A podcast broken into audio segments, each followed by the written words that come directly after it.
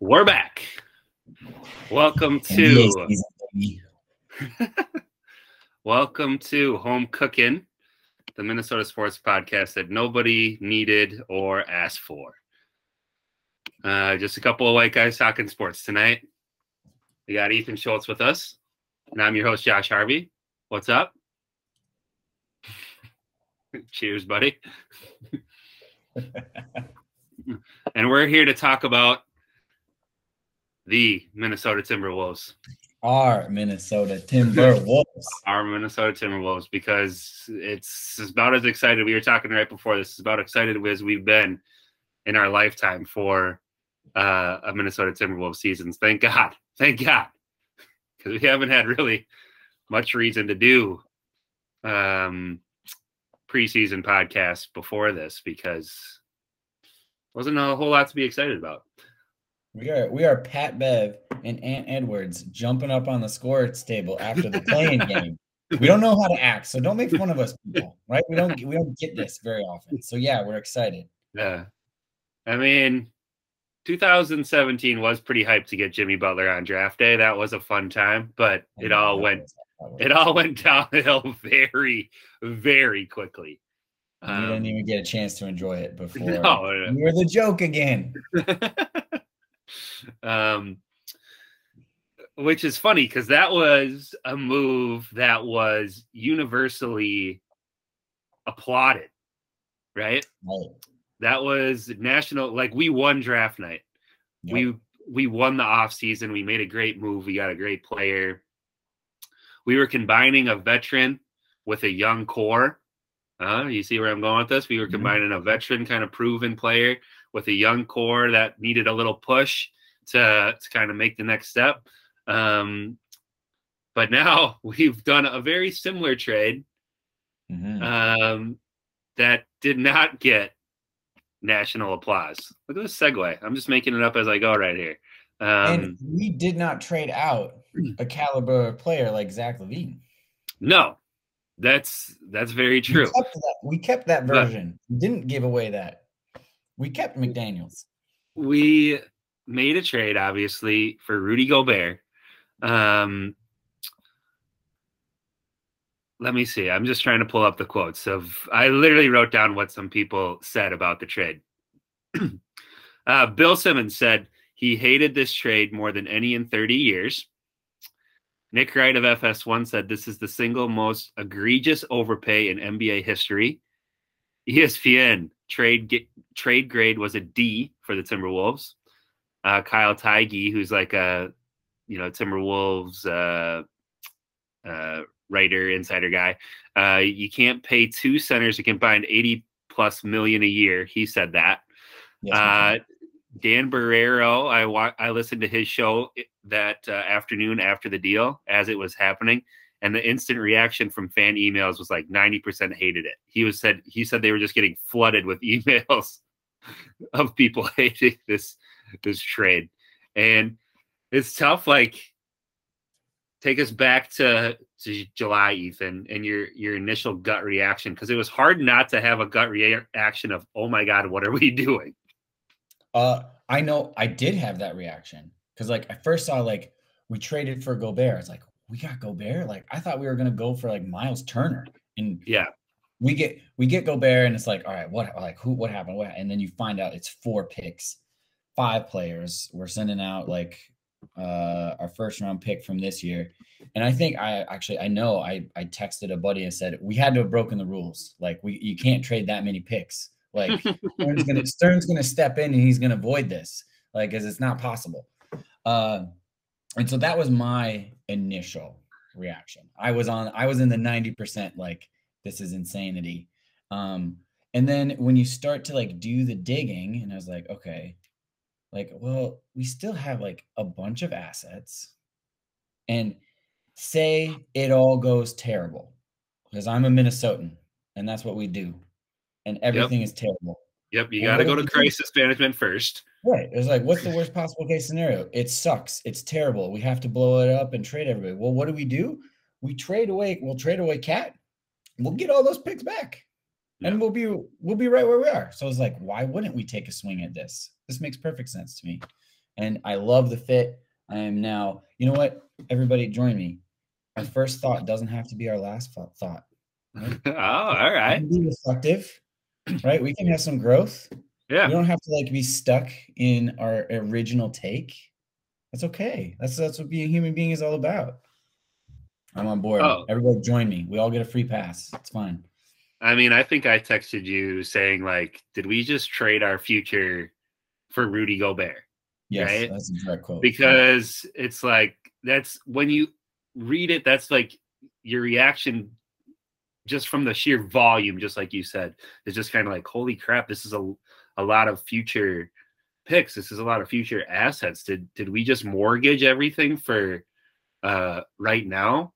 And I think that when you kind of like you said, you peel it back, it's like, did we actually do that? Right.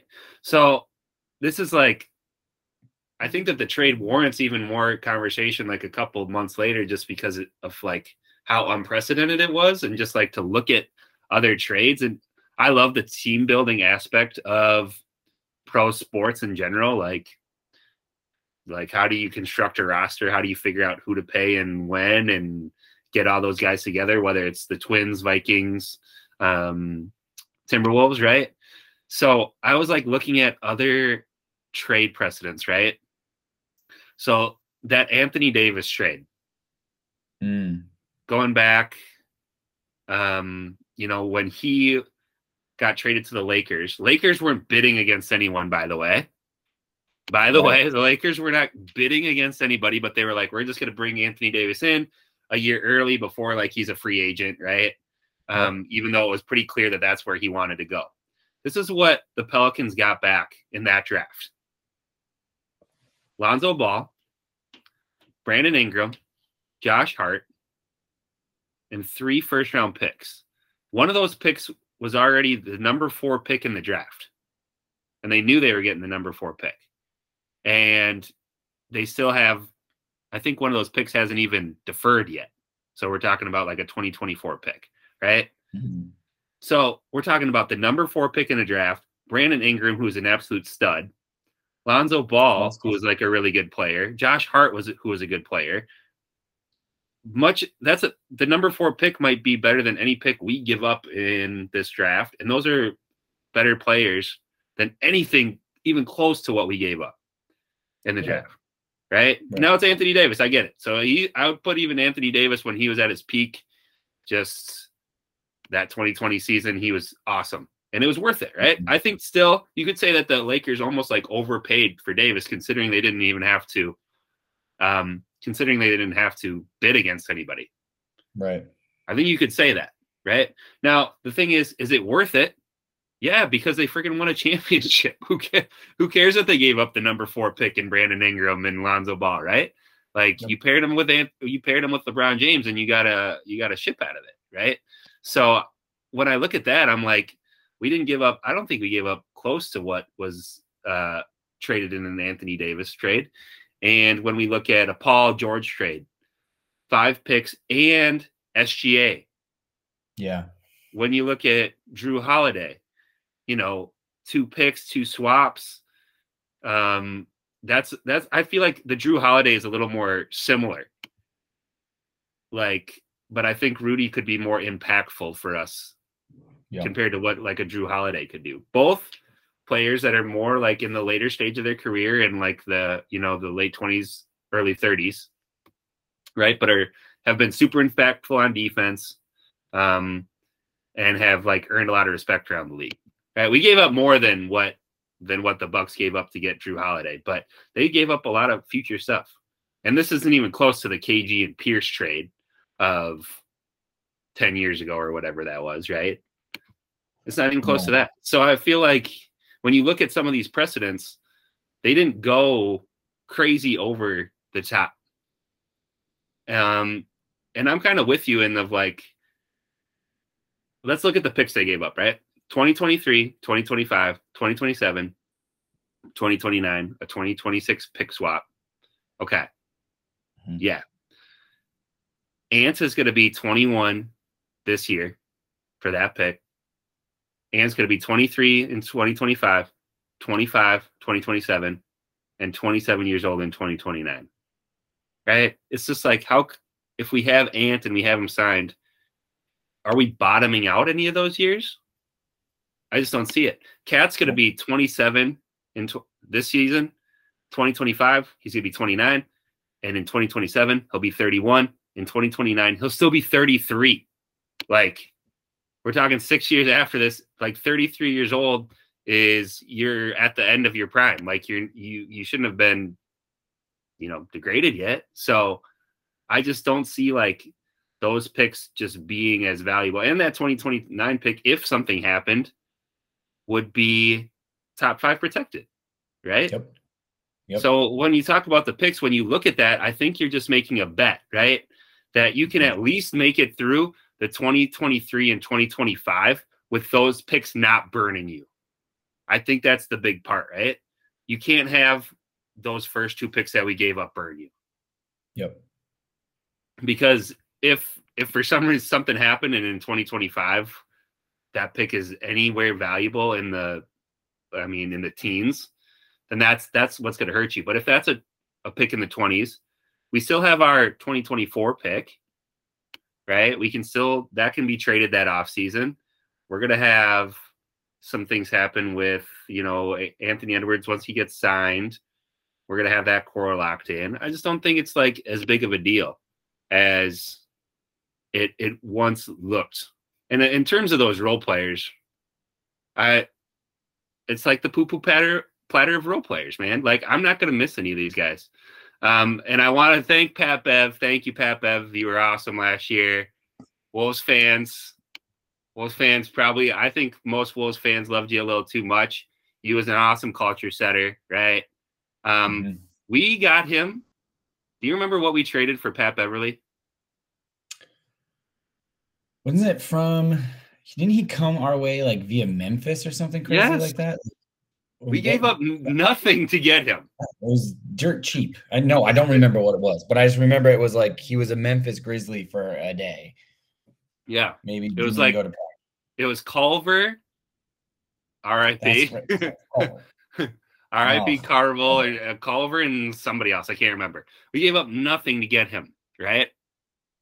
So the fact yeah. that he still had value after we gave up nothing, and we could put him as like basically the, the best headliner. player, the headliner of yeah. a Rudy Gobert deal. I feel like that is incredible value.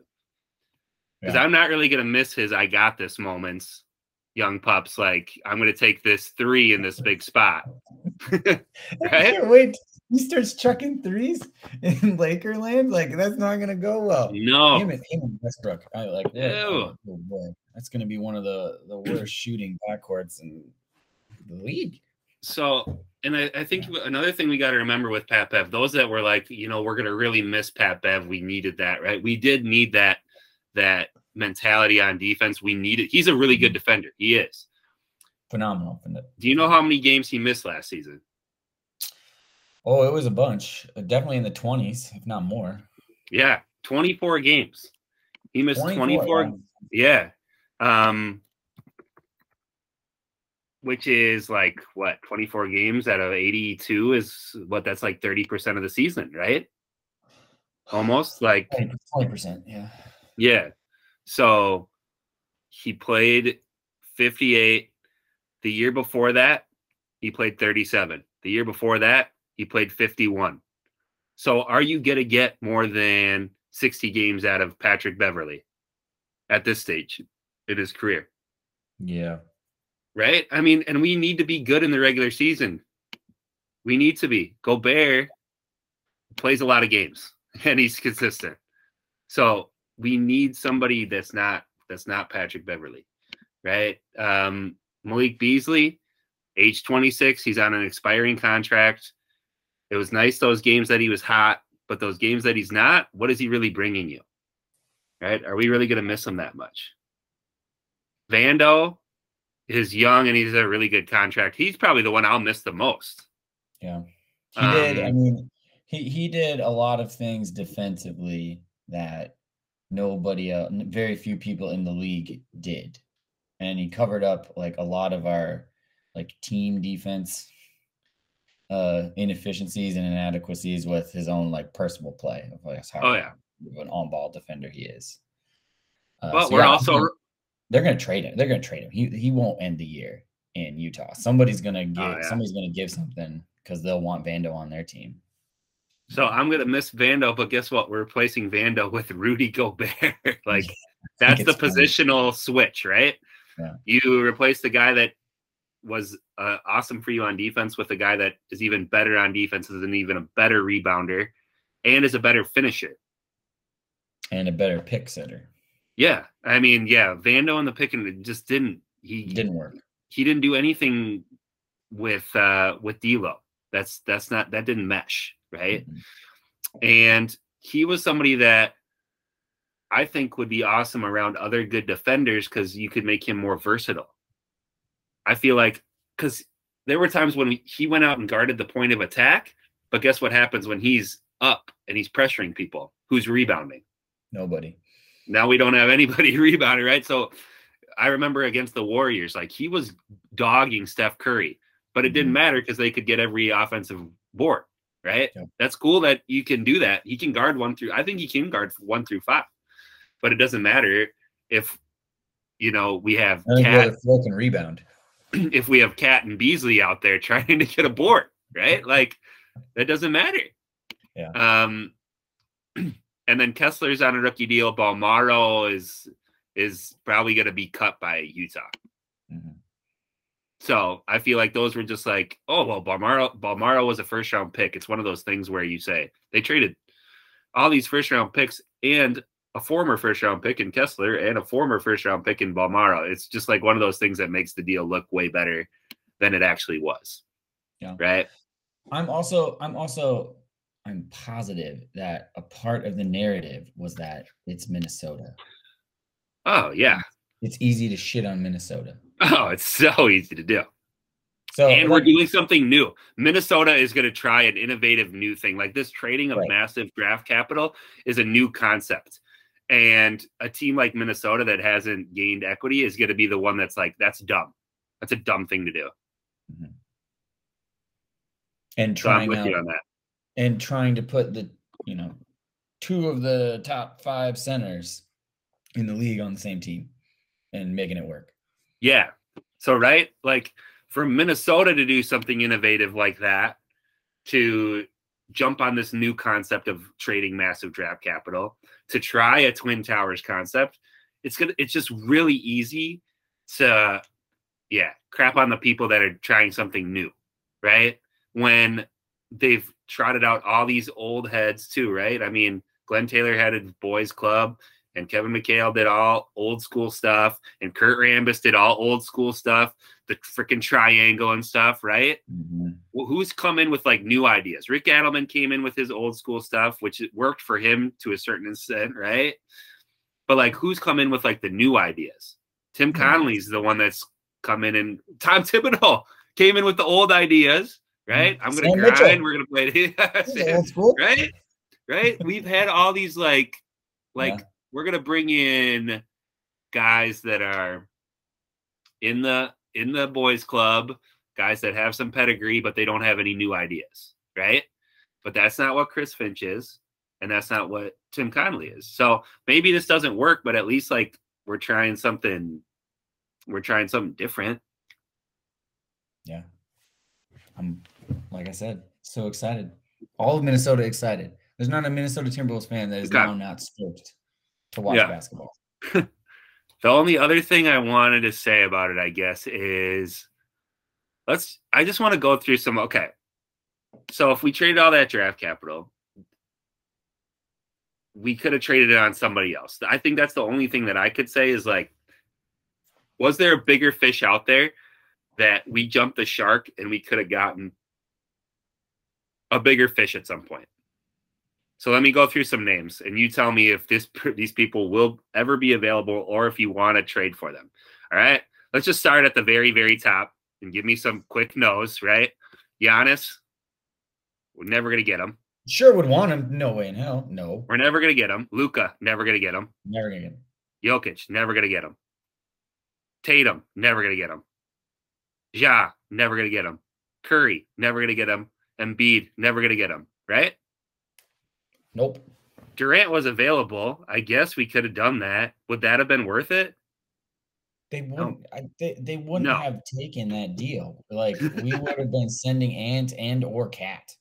Like, Yeah, so that doesn't work, right? I mean, the, now we're getting into some guys like Devin Booker. Would you wanted to trade that? I mean, or would he be available? I don't think so.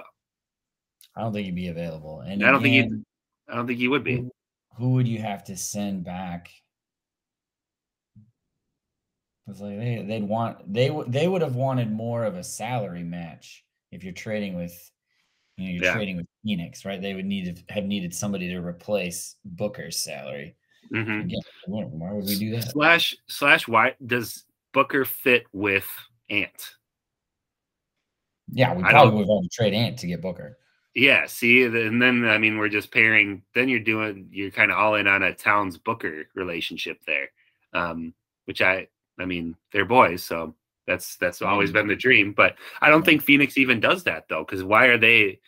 Why would they try to tank like that? I mean, it doesn't really make sense. I don't think like a Trae Young's available because they made an all-in move for Dejounte Murray.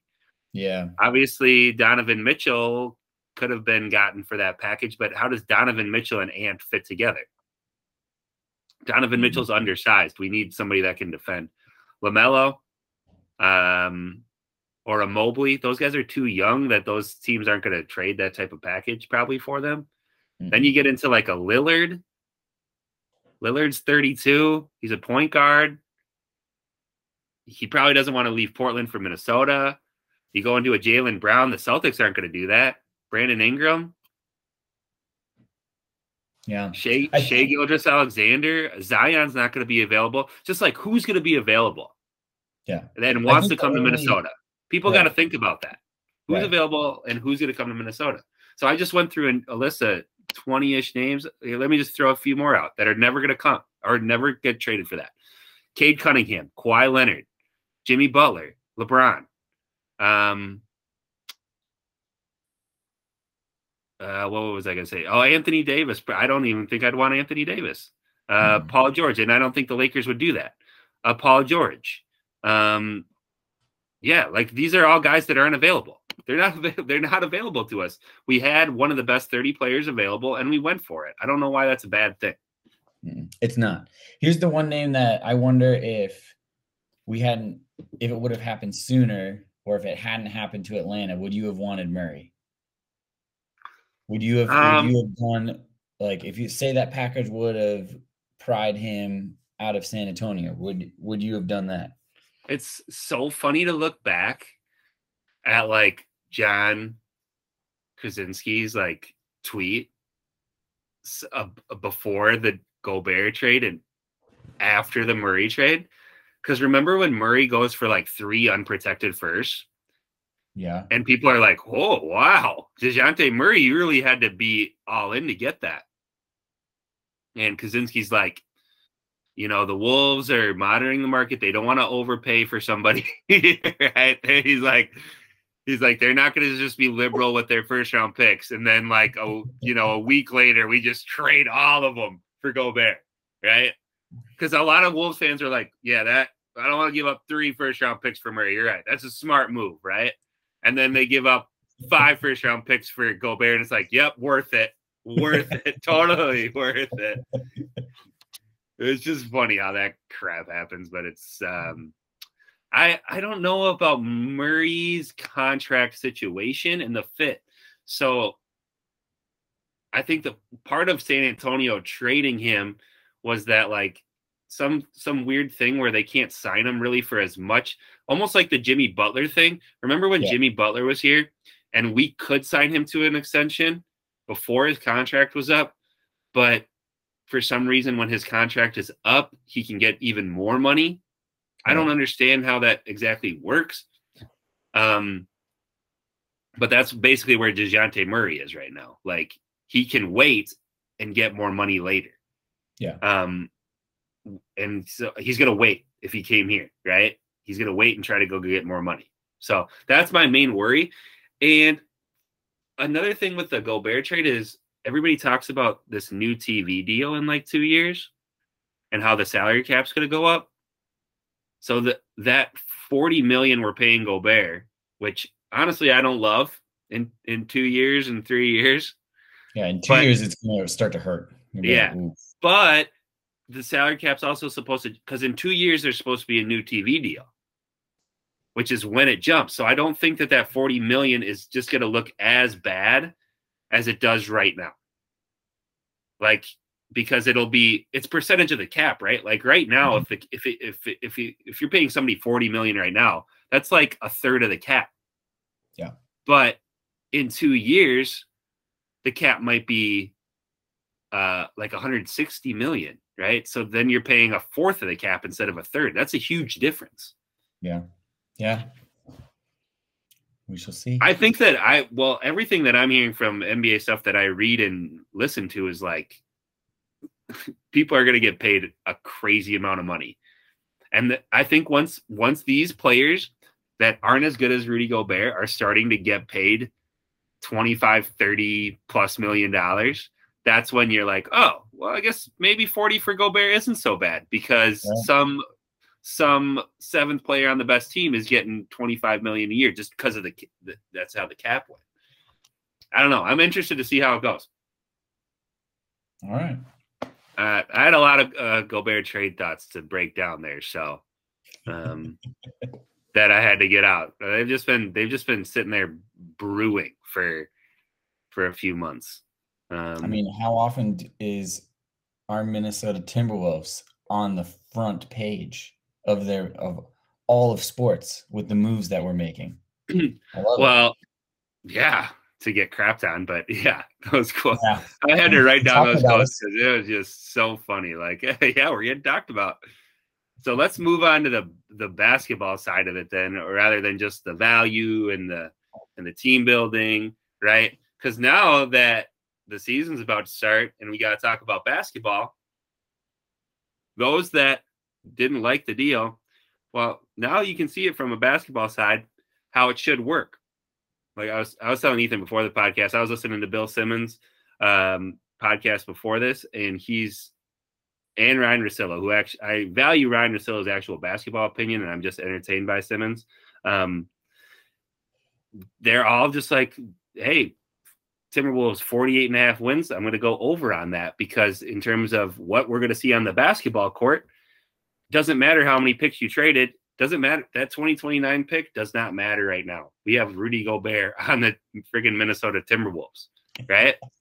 I mean, who cares about 2029? So even even people that hated the trade have to admit, like, in terms of talent, we got a crazy amount of talent. So, I mean, what are your thoughts just like on the basketball fit? What we're about to see um, with uh, Rudy Gobert taking over for, you know, mm-hmm. Vando as the rim protection rebounding force for us, but I also as like the screener um, and the finisher that he is too. Yeah, uh, I have all, I I definitely underrated him in Utah of what he does on the defensive side of the game. And in the very limited that I watched in the preseason, I just felt confident. Like when a shot went up by the other team, that if you don't make it, Rudy's going to get it. And it was you guys he's just like a magnet to the ball. And it's like he his size and his footwork just erases like creates this barrier around the hoop that we did just have not had. Like we were just a loose sieve of the of attackers going to the hoop, grabbing rebounds, getting two or three chances.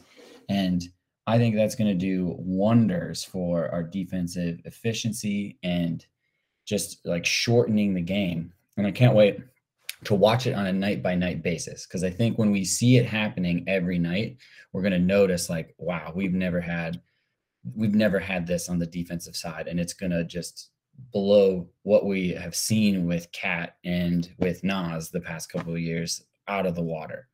And I think that's going to be the biggest thing that, you know, we, it's just, it's not sexy. So it doesn't get talked about as much, but yeah. it's going to help, it's going to help us win way more games than we are used to winning in the regular season.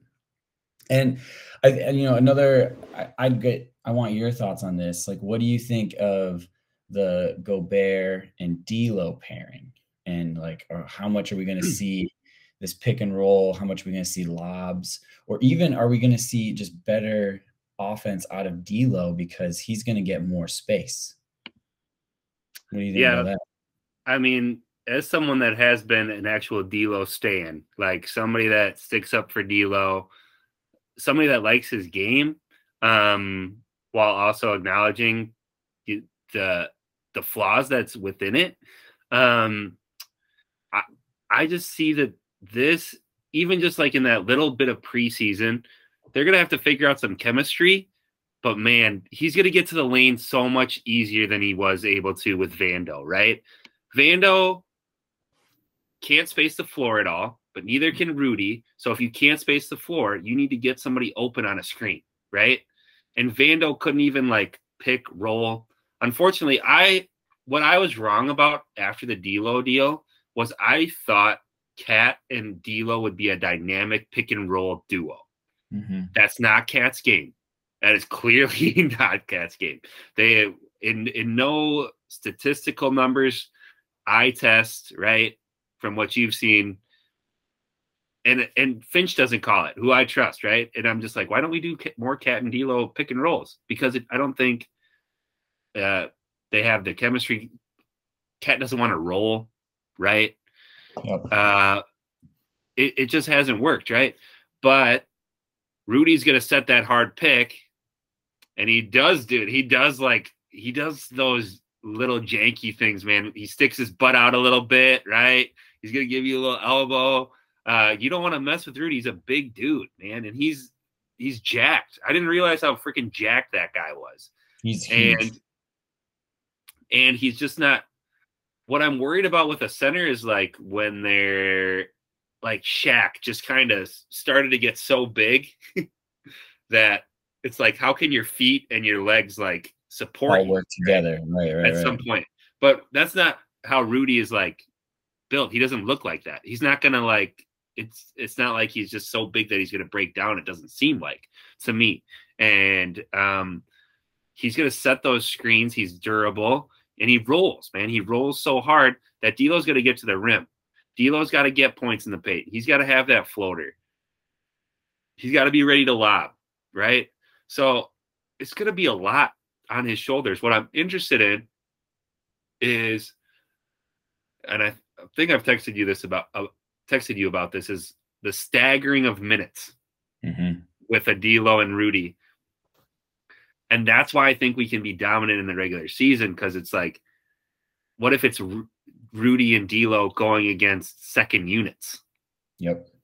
And going against a backup center, going mm-hmm. against a backup point guard, um, and they're just and they're just working, and they have and D'Lo's kicking it out to Prince, he's kicking it out to Forbes, right? And we're like, fine, we'll put D'Lo and Forbes as our um as our backcourt mates. They're going to suck at defense, but we got Rudy there to back them up, right? That's what Utah did. Mm-hmm. Utah had just a bunch of sieves back there that were just like, we're just going to funnel everything to Rudy. I mean, it could work, right? Yeah. That's the only reason you can only play Bryn Forbes with uh, Gobert, in my opinion. that yeah, yeah. Let him shoot threes and not play mm-hmm. deep. Uh, you know, you know, we you and I were messaging about illegal screens during the preseason, and like that's just you know, it's a huge thing with KAT. He like he's good for two a game. Oh god, it almost feels like he was always getting it called on.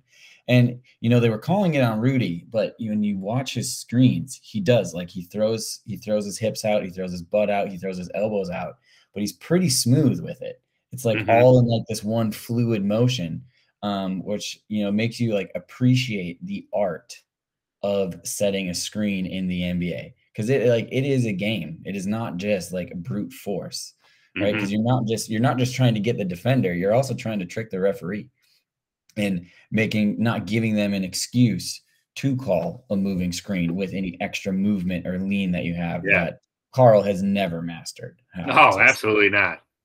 Ever. Yeah. So it, it's going to be fascinating, yeah. fascinating to watch. I should have mentioned that when I was talking about uh, Karl's pick and roll game. Not only can he not roll effectively, he also doesn't set the pick effectively and gets a lot of illegal screens against him, right? And he has not earned the respect of any ref in that regard either, right? Rudy has, like Rudy's three dime. it's like some Chris Paul stuff, right? Chris Paul can be a little bit of a hack on defense sometimes because it's like, are you going to call it every single time, right? So they might call it on Rudy once, but if he just and so many screens happen over and Mhm. over, are you just going to call it on? Like, are you going to call it on them over and over again? No, because they're not going to look for it every single time, right? Um, so I think that just just that is the biggest difference between what Vando brought to the table, who I really liked, but how many times did did the double come from Vando's man to KAT? Yep. And sometimes he makes the right pass to Vando, who can't finish it, who can't catch it, who gets the offensive board but can't put it back. Right? Rudy's just Yeah. going to get that offensive board and just like and just yam it over somebody really quick. Right? That's that's what's awesome about him. And how many rebounds per game did Rudy Gobert have last average last year? Do you know? Uh, I bet it was 13. 14.7 There rebounds per game, dude. Give it to He us. led he led the league. That's and people are saying th- there is um there are people that are saying that he's he's declining. And then I'm just wondering if you watch basketball. The dude he had 14.7 boards per game. He shot 71% from the field. Like he just he just finishes easy possessions. He led the league in in field goal percentage last year. I mean, he, how is that declining? He's just going to be worse this year. He's going to be worse this year with Karl Anthony Towns, Anthony Edwards, and D'Lo around him. I just don't understand it, man. I think he's going to be really good, and I just think that regular season stuff, you just stagger it. You put D'Lo and and Rudy starting the second quarter together, and I think that's why McLaughlin. Give me some McLaughlin thoughts. Let's just go into it because I think you bring him in for D'Lo, and McLaughlin plays really well with Towns. He plays really well with Ant, and he doesn't need to. McLaughlin doesn't need to do pick and roll, and Mhm. he can just run a run an offense, and he can keep things going, even without, you know, D'Lo being on the floor. Yep. And it's probably why we've seen so much of Ant, the point guard, in the preseason, because D'Lo's coming off quick because he's going to lead the second quarter, and Yeah. Ant's going to be bringing the ball up, and we're going to see like, all right, what's life? What's life like in Minnesota with everything funneling through Ant every night in the second half of the first quarter, where Ooh. you know it's less yeah. right less stress it's usually at first quarter we're like humming on energy and he gets to like just step into that role and find out like what that feels like i think it's going to be great Well, and so I'm interested in that, right? Because and we've seen it last year, right? With D'Lo got pulled first, and then he led the second unit, right? It was him, Naz, who actually does pretty well in the pick and roll, which makes sense, right? You you want to put D'Lo with a pick and roll guy. He was playing with a Beasley who he could kick it out to and could chuck, right? um, it made sense. So, but now I feel like our roster is even deeper, despite the trade of a, a, a three, a basically a three for one trade. I feel like we're even deeper in terms of there's different levers that Finch can pull.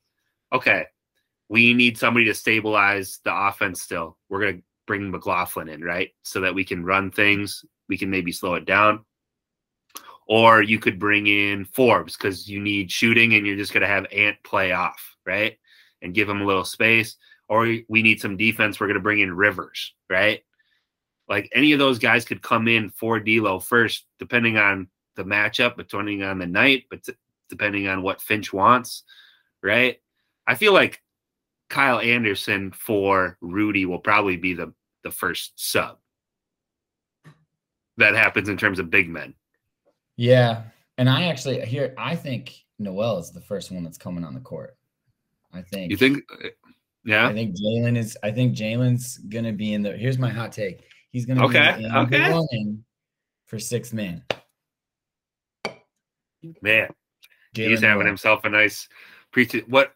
So what I kind of wonder, and again, you know, we're not we're not the most elite basketball minds, but like if you play Jaylen and D'Lo in that second unit with Rudy, Jaylen has been impressive in pick and roll too.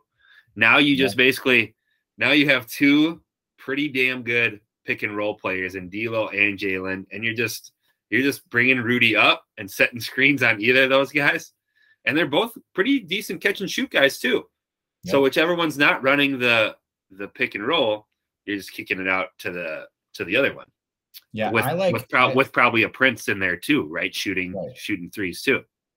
I like Jaylen when he gets a little bit of space. So say he's on the opposite side of the pick and roll, and it swings to him, and you have a defender that's having to cover a little bit of ground to close. Because I think he's got just a ton of moves in his bag.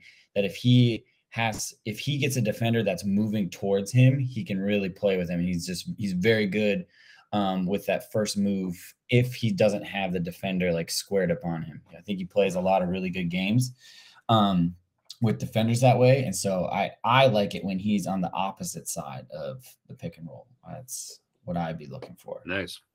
Yeah.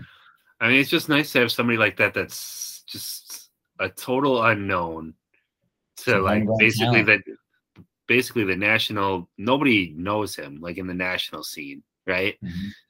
And again, yeah, a homegrown talent in terms of what's nice is we might finally have like um front office that can make some moves on the margins. How many times have we squandered a second round pick? Sold well, we used to just sell the second round picks, number one. All the time. used to just oh, just, we're just gonna yeah, second round pick, sell it. We're not even to have that on the roster. A late first round pick, somebody that's never to contribute, right? Um, mm-hmm. And now we're just like finding the, and you know, you got to give credit to Rosas on this, who kind of started that kind of thinking of like we're going to win on the margins, right? And that's what Tim Connelly is. He's a win on the margins dude. Like he's going to find he's he's a loves to scout and find talent. Maybe he found something in Luka Garza, even though he's an Iowa guy, you know. But oh, uh, you know, maybe he, he found he took it to the Lakers yesterday. Maybe he found something in Josh Minott, right? Who is a second round pick, right? I just mm-hmm. have a lot more confidence that those guys are actually going to come through than I have ever in my Wolves fandom, right? Right. And because, that we have a coaching staff that can get the best out of all players. That too. That too. And it's it's uh it's nice to see because it seems like Finch is aligned with like the players that they're bringing in. Or or maybe he could just maybe he could just coach anybody. Man, maybe, maybe just Finch for president. in Finch we trust, baby. I don't know. Um you know that may- first preseason game, uh was that a Heat, I think? It was Heat broadcast that I was listening to. I don't know what the reason was. Mm-hmm. Uh, it was just, but they were fawning over Jaylen. Like it felt like every time he touched the ball, the Heat um, play-by-play guy had something like, "Oh wow, this is a player. Like this dude, this dude can really play." So that was the one thing that like piqued my interest. I was like, "Ooh, okay." And I think the the opportunity is more for Jaylen because we don't have like the perfect replacement spot for Beasley. Mm-hmm. Like Forbes, I think is he's like he's more a one or two, and Beasley was the two three. Mm-hmm. And so I think Jaylen just has more minutes coming his way than he did last year in having to fight for minutes. I think I think he's gonna get a bunch. Yeah. What I like about I think that I like Jaylen more than Beasley just because I feel like there's just more creation yeah that can come about like sometimes in the playoffs i was like we should put in Jaylen over beasley because right now we just can't create anything yep um and beasley is a very very good catch and shoot guy. But again he needs somebody to give him a little space and pass him the ball. And he's got a lot of confidence. He's going to chuck. He shot eight threes a game right? We have to replace eight threes a game. That's the main thing i'm worried about. Yeah. Leak shot a lot and he made. I mean, he's making you know three threes a game, forty percent, yeah, right. And you're gonna you're gonna miss those those um those games where he was five for eight, you know, where he was where he was six for ten, um, because you got those. But is it going to be worth it for a Jaylen Nowell to come in, do a little creation, and maybe we get an extra Prince three? Maybe he creates a little bit, and uh, he, what we need is Towns to shoot more 3s mm-hmm. right? I mean, that's my main thing. Is we had some that was the best uh, shooting Wolves team we've ever seen last year. Yeah. Beasley, and it was off of a bad D'Lo shooting year. yeah, and. Uh, you know, Beverley could was uh he was making one or two threes a game. Yeah. Beverley was making one or two. You had Beasley making three or four. You had Towns making, you know, a few. You had Prince knocking one down. Uh, then you'd have then you'd have a D'Lo Ants, Ants making yeah. three combined, right? I mean, so you're making like 15, 23s a game. Like, I mean, that was that was a nice part of our offense. It, it became pretty efficient at the end of the year. Um, mm. Now we need to kind of find efficiency in like a kind of a different way with Gobert. Yes. But, but Gobert maybe opens up some guys to have some different shots. So one of these, I mean, when we talk about shooting, can Jaden McDaniels yeah contribute uh, offensively enough, right? So we've gone from this small guards shoot a lot of threes to let's take Bev out of there, small guard, right? We're mm-hmm. we were mm-hmm. we were that's that's a small lineup when you're starting D'Lo and Pat Bev. Yeah, at your at we had no power forwards. We didn't we didn't we were not power forward heavy at all. Yeah. Last. So when you're starting Ants at the small forward, and then you have Vando basically playing the five essentially, mm-hmm. right? That we didn't have a lot of length. Now we're going to start D'Lo at the one, who's got a crazy wingspan. Mm-hmm. Ants, who's a good size shooting guard. Now we get Jaden in there at small forward and a massive Rudy Gobert in there at the five. So now we've gone from kind of small shooting to like hopefully length. Just we're just going to eat you on defense. Like we're just going to have just crazy wingspans. We're going to be in every passing lane. We're going to be we're going to meet you at the rim, right? And that's going to be our defensive identity. Um, what do you what do you expect from Jaden this year? I guess.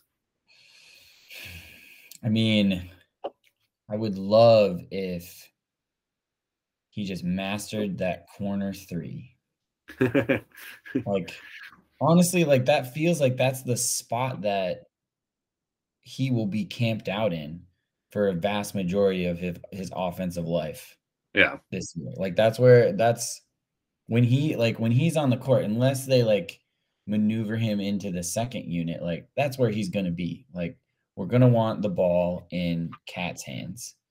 Ant's gonna need the ball in his hands.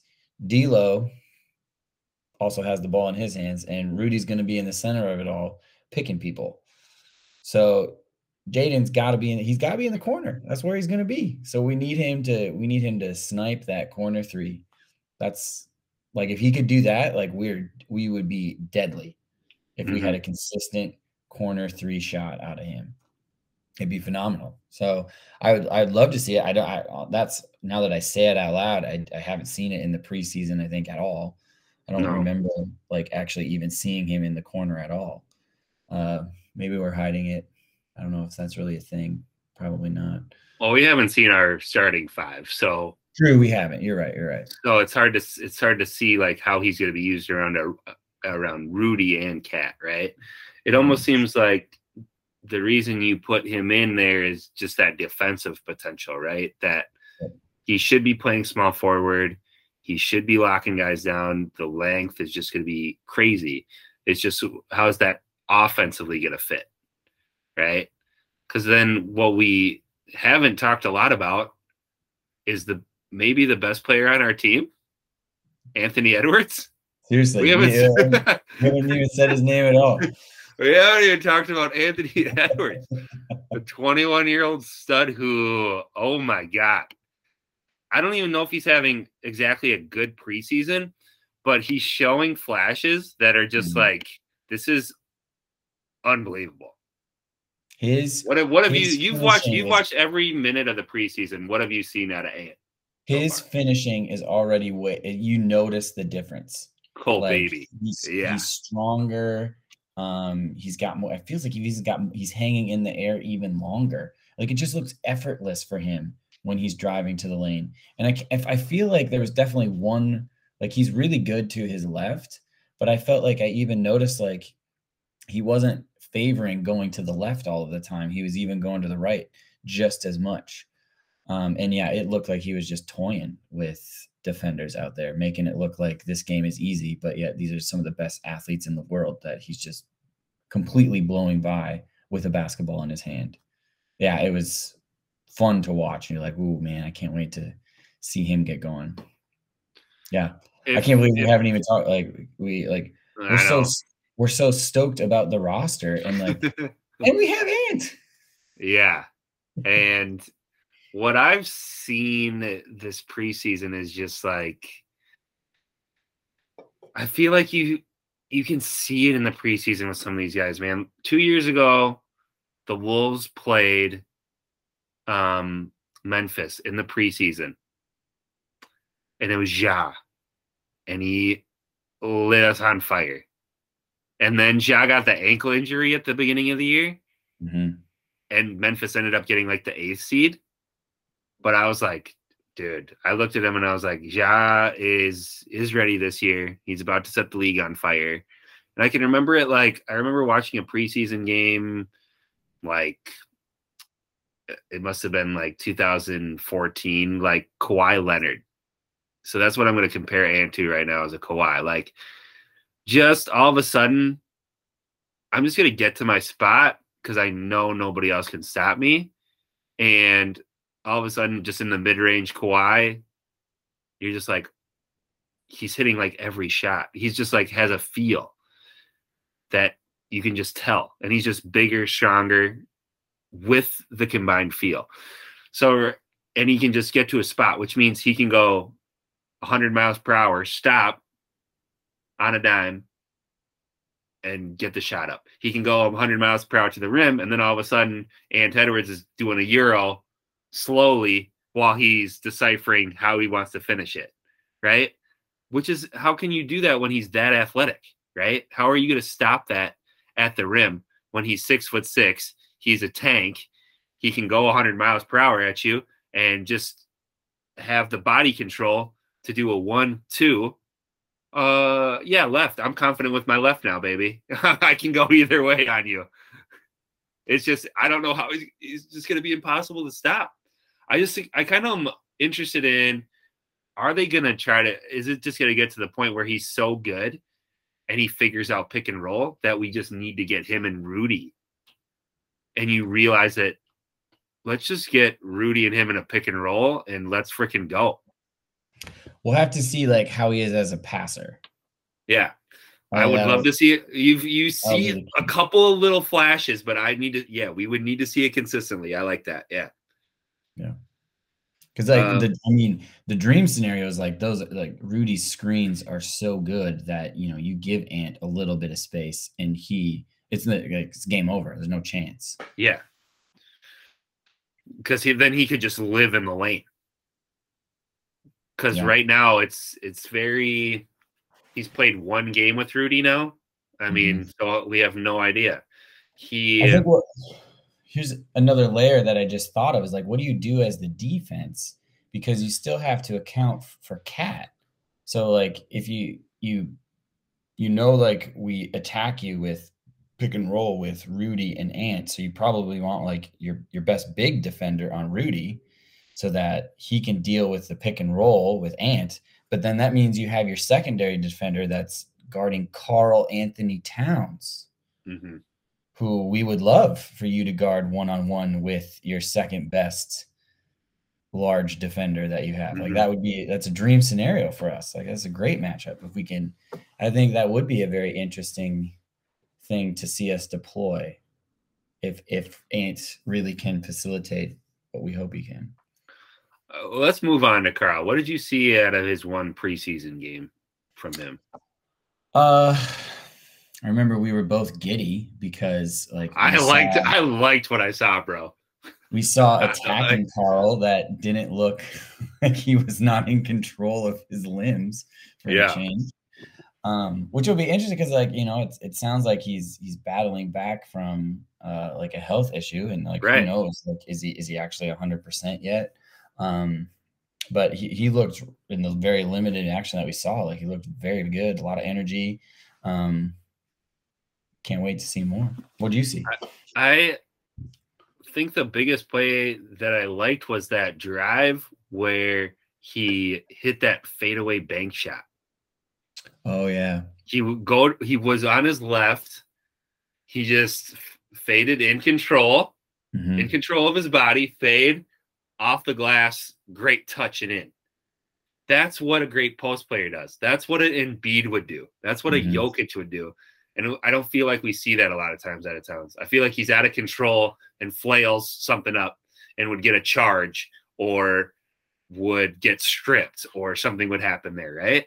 Yep. Um, he's awesome sometimes when he just has that open lane and can catch or rip, and they don't have somebody collapsing down on him because he's just so big. He's got good touch. He's skinny because of, I guess, the the illness that he had. So I don't know if he was trying to like slim down, but I think that for him to be at the four and maybe just have that body control, maybe just slim down KAT's gonna work. But the biggest thing we've always talked about is KAT stop being out of control getting charges. Stop being out of control getting moving screens. Stop being out of control getting dumb fouls. Mhm. if rudy can help that and we can have KAT just on the floor more i just eh, in the regular season i think KAT could just dominate. Now i want to see what has what's going to happen in the playoffs with him and what happens when he gets doubled this year? Is it going to be different than when he got doubled last year? Because when he got doubled last year it was game over. Mhm. i mean remember what happened in that clippers game? He was awful. He was really bad. And it was like that double came so fast. Like Mhm. there, he and you know he not only was he he's slow in reacting to it, they could double like with reckless abandonment because you didn't have to worry about Vando hmm and Karl wasn't quick enough even to pass it. But it's like if you know we have a different player in that role that the double can't come as quick as it was coming off of Vando, maybe that gives Karl, along with just you know growth, that he can diagnose it and get the pass there quick enough that hmm deal with the doubles when they do come. Because yeah, it was we were just too slow. We were too slow in reacting yeah the doubles as a whole team, right? Of getting to the right spot quick enough and Karl recognizing it quick enough. Like we we just weren't good. We weren't good against the double at all. Mm-hmm. And I feel like if they try to double now, you have the bigger target in Rudy. Yeah.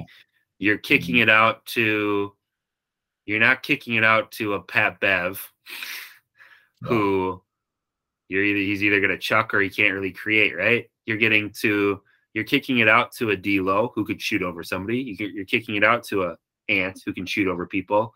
Jaden, who these are guys that now you're talking about that gravity of a basketball court, right? Mhm. You can you can close out on a Pat Bev way faster because he's shorter. Because um well yeah, he's just not going to have that higher release, right? If if KAT's catching it and swinging it across the court to Jaden, it's going to be harder for you to close out because he can shoot over you right? Mhm. I feel like this that length piece is just gonna be difficult.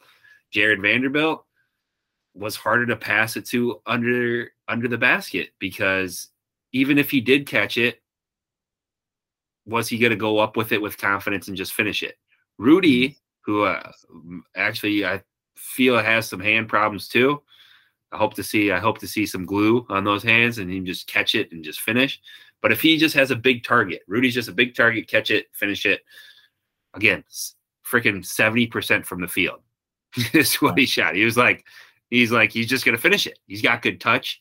He's massive. Nobody can stop him. Like that's that's I just am interested to see if like if our offense is just crazy efficient, how are we not dominant in the regular season? On paper, we should be. And you're taking the over. You're taking you're taking oh, I'm taking the over. 50 51. 51. What do you think that puts us for our seed? Let's four. just we're gonna kind of get into the end here. Let's just talk four, about con- four borderline five at 51. Okay. Because we gotta just kind of talk about the context of us within the Western Conference. I feel like we've we hit on a lot of the on on the court stuff that we're looking for. We did. We didn't really talk about the the Twin tower stuff and how that's all gonna fit. I don't think we I don't think there's anything to say about it until we see it. I trust Finch. Yeah. I just trust Finch to figure that out. I'm not smart enough to figure it out. I think he mm-hmm. will. I wouldn't know. I wouldn't know where to start of like how to even conceptually build an offense in this day and age with a big guy who can shoot and a big guy who can set screens. And how yeah. do you how do you feed them all? No, I wouldn't know. I wouldn't know where to start, but I can't wait to see it. I just again, I think in terms of regular season, that's staggering when you have four players that talented, right? It's that's a regular season cheat code. Mm-hmm. That's why the Warriors, when they had those four guys, it's just you always have somebody on the court that's gonna kick your ass. Like, yeah, it's just it's just wave after wave after wave. You're just done, dude.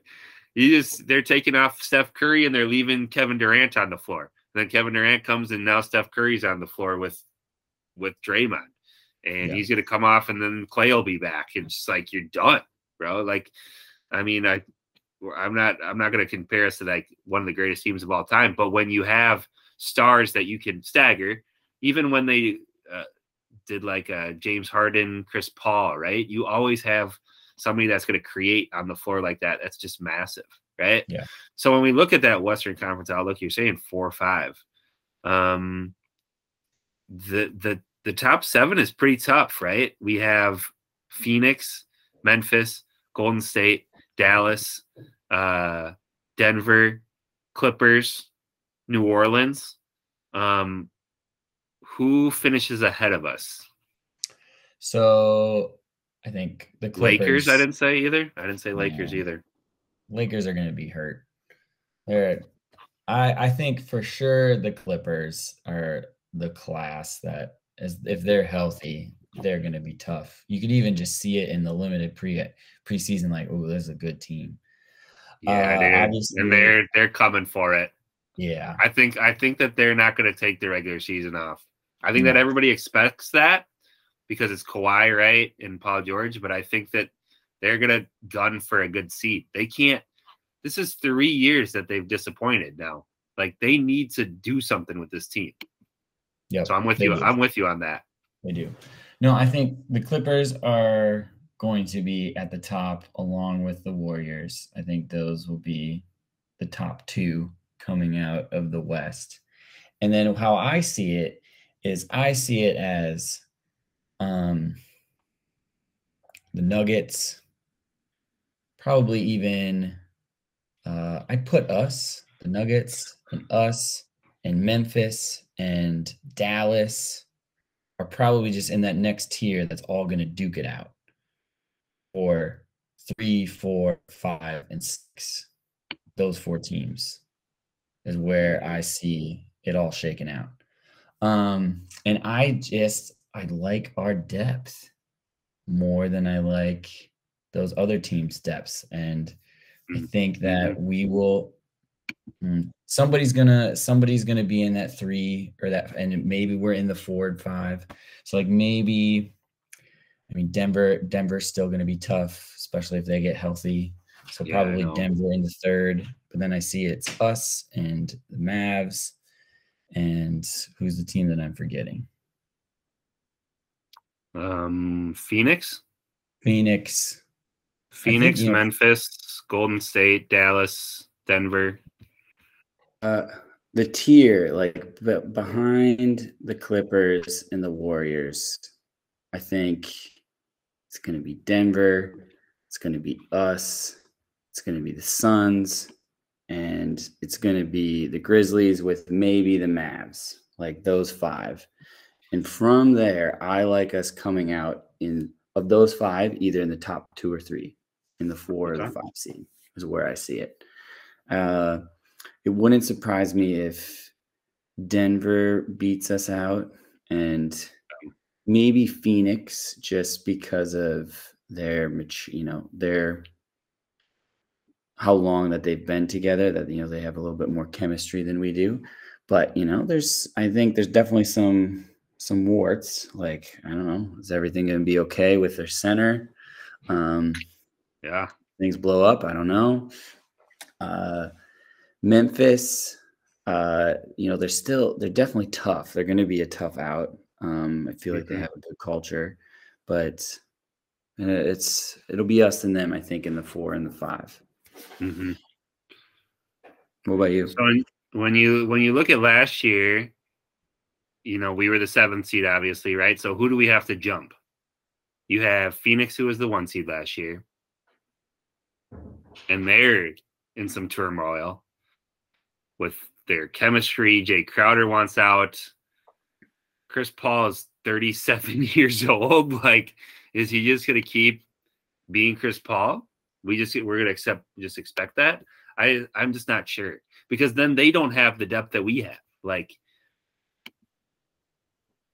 let's talk about teams with a young core. Phoenix doesn't have anybody young on their roster. Watch out for that. Memphis is just too consistent to really doubt, right? They have good coaching, they have depth. It's it's really hard to it would be really hard to pass them. They're the two seed last year. Warriors were the three seed, but they're yeah. not going to have their foot on the gas. We have the Draymond punch. We have the Jordan Poole. We have the chemistry, right? Um, issues of right. They went back to the top of the mountain. That climb back is going to be hard for them, right? You're going to have the young guys that that are going to want more with the veterans that are like on their last push. Dallas was the four seed. They lost Brunson. They gained Wood but they have Luka, right? And that's really all that matters. The the thing that's tough for me is we have these four studs. Then you look at a Dallas, you look at a Denver, you have a Luka, you have a Jokic, you have a Golden State Steph Curry. And do we have any players that are better than those players? It's going to be an interesting like does the collective of our you know big 3 with with the D'Lo kind of just being on the side, will that collective bring us up past the really good Lukas, uh, Jokic? Um, I feel like oh, like Kawhi, right? I mean, I don't know. I I hope so. I think that four or five ranges, but the thing about it is, I think we're gonna be all those teams are gonna be like within two games of each other. It's gonna be tight. That's sure. the thing, dude. Like we could be the two seed, but I think the two seed and the five seed are going to be it's going to be 52 wins, two teams tied at 51 and a team at 50.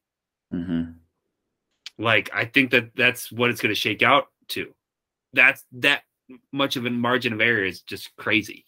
Yeah. So yeah, I mean, I hope that we host. I hope we get the four seed and host a playoff game. That's what I would love. I would. I would love to have home court. Uh, but then we're gonna have a really tough opponent. Either way, man, it's gonna be a really tough opponent. I would love to have the three seed so that we can avoid the one seed in the second round because we're definitely going to the conference finals. We're doing no, wow. We're doing. I predicted. Uh, I predicted Wolves Clippers conference finals.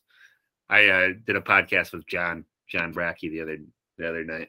There you go. Us in the three. We did it. We we just did NBA. We just talked about NBA, and I said, mm-hmm. "Here's my conference finals." I said, "Wolves, Clippers. Clippers are going to be good, man. They're going to be great."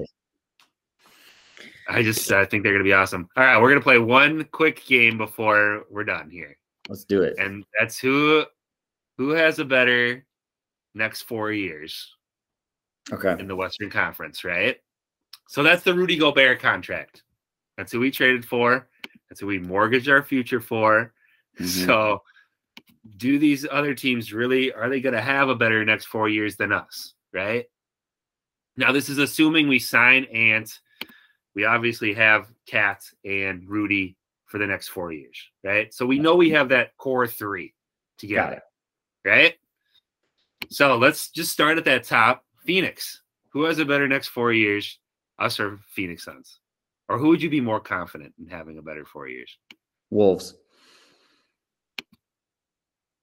Yeah, I mean, Phoenix. Uh, Chris Paul's thirty-seven. I think that this could get ugly. This could get ugly quickly for Phoenix. Their center Who- hasn't talked to their coach. Hasn't talked to their freaking coach, dude. Um, let me just tell you the age of players on Phoenix. Um, oh crap! I'm gonna have to edit this out. Hold, hold on, Phoenix Suns. I'm gonna make this quick, but Booker's still only 25. Love that. Ayton's 24, but he's not happy there. Paul is 37. Bridges is 26. That's a nice core right there. But if Mhm. Chris Paul drops off, here's what they have left after that. And Jae Crowder wants out. Let's remember that. Landry Shamet, not a fan. Dario Saric coming off an ACL. He's also on a expiring contract. Cam Payne, I'm out. I like to. He had a little bit of a playoff run. I'm out. Cam Johnson is nice. He's 26, but he's going to be pushed into that starter role. And Tony, he's going to be expensive. They won't Yeah. keep him. Yeah, he's he's an expiring contract too. Torrey Craig, 31 years old. Bismack Biyombo, 30 years old. Josh Okogie. Damion Lee, 29 years old. Jock Landale, 26. Where are the first round picks that that Phoenix has used to bolster their roster? Mm-mm. What there's no young talent on this roster other than their like their core is young enough that if they stay together, they could be good. But like if, if Chris Paul's not there to anchor the Booker, Ayton, Bridges trio, I'm just I don't know if it works because Bridges is pretty limited offensively. Yep. And I really like Ayton, but I would rather take the wool. I'll take us with a with a Chris Paul um dropout here. It is um wait. They do own all their first round picks for like the foreseeable future. Yeah. So they could they could make a move, but I don't know. Let's I, again. I'm taking the Wolves. How about Memphis? That's an interesting one. yeah. Memphis has been doing it right, dude. Because they sucks. like, yeah. They have know, they, they they have- good players. They're all tough, right? Hey man. yeah. Uh, I think. Oof. Okay. Here's my homer take. Okay. Whose ceiling is higher? Ant or Ja? Oh boy, I would. I think you got to go Ant So just because he's that- bigger. He's by big. that hair, size. Ant ceiling, and I would if I would rather be in our position with Ant than in their position with Ja. Yeah. I guess. Oh, if, if you're talking the, the next four years, Ja is going to be more in his prime over the next four years than Ants, just because he's Right. just slightly older. So, and they haven't like. I mean, they are they waiting for an all-in move? I I don't know what they're. They Right. didn't really get better this summer, right? I think it's going to be risky for them this summer because if Jaren Jackson is hurt, Mhm. And he's missing like, isn't he missing like two months of the season? Yeah, that that's going to be interesting for me. All right, but it's hard. It's hard to go against. They've they've done a really good job. Um, Dallas. Who are you going to take, us or Dallas, for the next four years? Can I give you a little context before you make a yeah, decision? me some information. Okay. Well, we already know about the Wolves. Um, hold on. Let me bring up the Dallas roster right now. And let me tell you what they have other than Luka Doncic. Spencer Dinwiddie, 29 years old. Tim Hardaway Jr., 30 years old. Uh, Bertans, 29 years old. Christian Wood, 27. Dorian Finney Smith, 29. Dwight Powell, 31. Reggie Bullock, 31. Maxi Kleber, 30. JaVale McGee, 34. Man, they are old. Did you even realize that they were that old? They're No. all hovering around 30 years. So you have a 23 year old Luka, and everybody else is not on Luka's timeline. That's so- crazy. The the biggest um I think thing that people ripped the Wolves for was this trade doesn't follow Ant's timeline, right? Mhm. Because when Ant's 25, Rudy's going to be, you know, 34. What has Dallas done that's followed Luka's timeline? Mm-mm. They've pushed a, they've pushed a lot of chips into a 22, 23, 24 year old Luka. Mhm. And guess what? Do they own all their future first round picks? No, they actually They one. they're gonna owe next year's first round pick to the Knicks. Unless they finish one through ten, which they won't. They've basically sold all their second round picks. So it's like, do they really have a better future? We have Ant and Jaden and a Wen- Wendell uh Wendell Moore. Mhm. And like we have young guys that are still on their prime cap, prime cap for the next four years. Yeah, All right, you talked me into it. The Wolves. dude, I I'm so out on what Dallas is doing. They're Luka's gonna be gone in a couple years, dude. And people aren't talking about that That's crazy. because we have and the, these guys get paid too. Like Hardaway Jr. is paid for the next three years. Davis Yeah. Bertans is paid for the next three years. Dorian Finney Smith is at least getting 13, 14 million for the next few years. Like this, this team is Dinwiddie's this team is- they're spending 166 million dollars this year. They're going to be in the luxury tax. They're going to spend money. on that team. Yeah, dude. It's just that's the thing that pisses me off because people said, you know, we don't fit. This doesn't fit Ant's timeline. Tell me what Dallas has done to fit Lukas' timeline. It's a great point. And they traded that first round pick to get Christian Wood, hmm who I don't even like. They don't have their pick next year. What young talent is coming around Luka? That's a great point. I don't know, man. I Hmm. I'm give me Wolves over the next four years. Um, let's just do one more with Golden State. Golden State over the next four years, or the Wolves over the next four years. I don't want to do Denver because I feel like it's hard to pick against Jokic, but Yeah. I, We might It's it's also hard to pick about that. against. It's also hard to pick against Golden State. Like, yeah, I know, like they're getting older, but they're like the best basketball players in the world. yeah, Um, it's like, oh yeah, they're gonna get old at some point. But the thing is, when you're exactly what you said, when you're like some of the best players of your generation, it doesn't matter when you get. It doesn't older, matter. Really. and just thinking of like it's the assets that they have. Like, yeah, you know, Draymond has has definitely got issues Yeah. and is not nearly as valuable anymore, but he's still quite valuable. Yeah, You've got Wiggins, you got Wiseman, you got Kuminga, like you Okay, got re- a bunch of young talent, and you have things that you could flip right now for a bunch more. Like, yeah, I True. No Golden State. Are we sure that Wiggins is gonna keep being that dude that we saw in the finals? Uh, no, but I don't think it ma- like they they have Steph Curry and Klay Thompson. That's true. It doesn't matter. But man, Wiggins was huge, man. He was really good in that finals. it was so cool to see. I was like, oh man, one of the best players on the finals was a Minnesota Timberwolves who I like watched as this young kid. Yeah. Do you still remember? I don't even remember. We went to like one of the first games, and Sam Mitchell wasn't putting in Towns or Wiggins. I don't know who he was playing, and some fan just like stands up from the stand. He's like, "Sam, Towns and Wiggins. That's who we want to see. Put him in." I, like- I still remember that vividly as they were sitting on the bench because Sam Mitchell wouldn't put him in. Yeah, I mean, Wiggins somehow learned to rebound.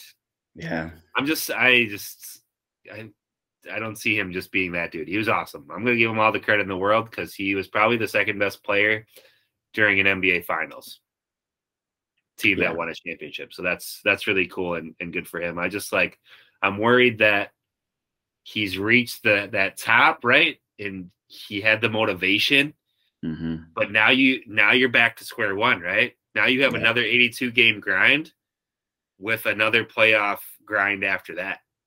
And I that I want to see how he responds to that. yeah, Because I'm not surprised that he responded to two series on the biggest stage, man. We've seen we saw him every time he played the Cavs want to kick their ass. right? So if you're in a conference final, sure, yeah, you're freaking motivated. He's like, yeah, I want to be the best player on the floor. I'm going to do these things, man. I'm playing around with Steph Curry. This is awesome. Now you have to get back to the grind. Is he ready for that? I, that's that's just kind of what I want to see. Do you want to talk about Denver and the who's going to be better for the next four years? Yeah, do one more. Yeah, uh, I mean, I think Denver and New Orleans could be interesting, but yeah, in terms of Denver, I mean, it's basically how do you feel about Jamal Murray? Like, do you think Jamal Murray is going to be back to being Bubble Murray? I mean, yeah, I don't, I don't see why not. Like, I don't remember like these really, really good basketball players that get hurt and then come back and disappoint us. Yeah. I, I, I don't remember it really happening. Like, I'm not going to be just like Kawhi is not going to disappoint us. Kawhi is well, right. But we have more. The only thing with Murray is we have more of a track record with Kawhi. True. Right. We have a much more longer runway of we've seen Kawhi be awesome. If for Murray, it he didn't come into the league on fire. That's true. With Murray, just have the big bubble boy. Yeah. He's not exactly the most athletic player. So tearing your ACL and coming back from that is I feel like a little tougher when it's just like he's I don't think he was elite in any way in terms of his athleticism. That's the only thing that worries me. Like Kawhi is just like I mean, he's a robot. Like mm-hmm. he's gonna come back from this ACL. I think he's gonna be fine. If if Jamal Murray loses a quarter of a step he didn't even have that step on somebody to begin with. That's just kind of, I guess, it's kind of a hot, hotter take for me, just because everyone's penciled Jamal, everyone's penciled Bubble Murray in, and he mm-hmm. did play good. He played good after the bubble, actually, before he tore his ACL. So he did have that stretch, but we're not talking about years of sustained success with Murray True. either. So true. I just, I'm wondering, man, it's going to be a tough West. The Western Conference will be super, super interesting this year. Yeah. Um, I mean, um, Denver, yeah, Denver probably doesn't get talked about enough. Like, like they are crazy good, and they get Murray back. So, who would you pick, the Wolves or the Nuggets for the next four years?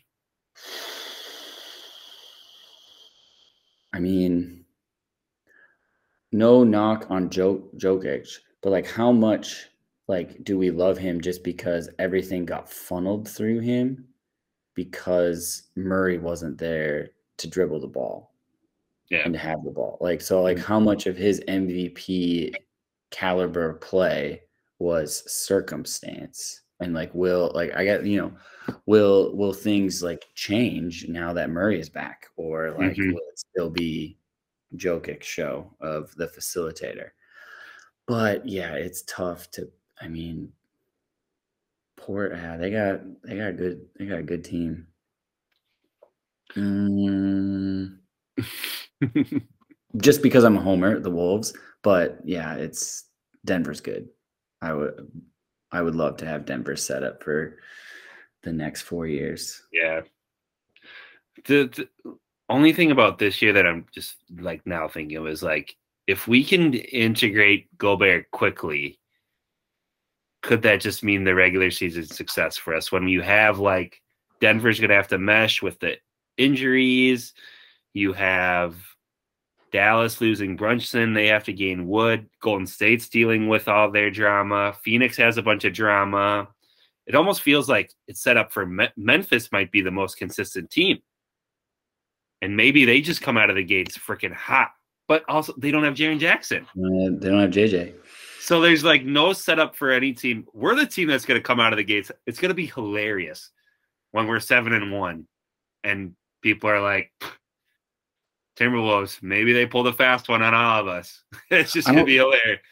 I don't think that will be the narrative because like our schedule is so soft. If we're not seven and one, like we're gonna have problems because you know we play San Antonio True. and OKC like five times in the first seven yeah. or eight games would be nice if we're like seven and one and then we go and beat some good teams and people are like, holy crap. Yeah. Then it could then their record could jump out if we're ten and two after twelve games. People are like, right. but or could it suck that um we play these bad teams right away, and there's some uh tough integration with Rudy, and we there's some kinks that we have to work out, and Towns we need to get back healthy, and we drop a game Right. that we should have won. We Like me and- Or when me and you went to that New Orleans game, and uh, Jonas Valanciunas just kicks our ass, Yeah. and it's like Zion's not even playing right now. How are we losing to this team? One of those, We lose to the Magic twice. How, how does Yeah. how does that happen? you How does know. that happen? That's what I'm hoping Rudy brings is we don't lose those Right. You always are going to lose stupid games in the NBA. You just got to get used to it. But it should just happen like once or twice. as- This not like five or six times. Yeah. And again, if it happens once or twice as opposed to five or six times, that's the difference between 48 wins and 52 wins. 52. Yep. And that could be the difference between the six seed and the four seed. Yep. Bang. Wow. I just ended it, baby. Drop the mic. Let's, Let's go. go. Did we Man, talk for great. Yeah. Was that probably an hour and a half? I think, For I sure think it was. For sure it was. And I'm sure we could do it again after the first after the first game and give a whole 15 minutes per quarter. yeah. Do I feel like that was therapeutic? Yeah, I did. I did. Yeah. So now I don't have to have those thoughts swirling them out around my mind anymore. And now I've put them out into the universe. Yeah. Um, So thank you very much, man. So what's what's the first game? Tuesday. We're recording this on a Thursday night. If if anybody's listened for an hour, and a half. Our I think our first game's moms will make it Tuesday. to the end. And I think our first game's Tuesday. So Okay, Man, see this would be awesome. let's do it. Let's do it. All right. Thanks, All right. E. See you later, man.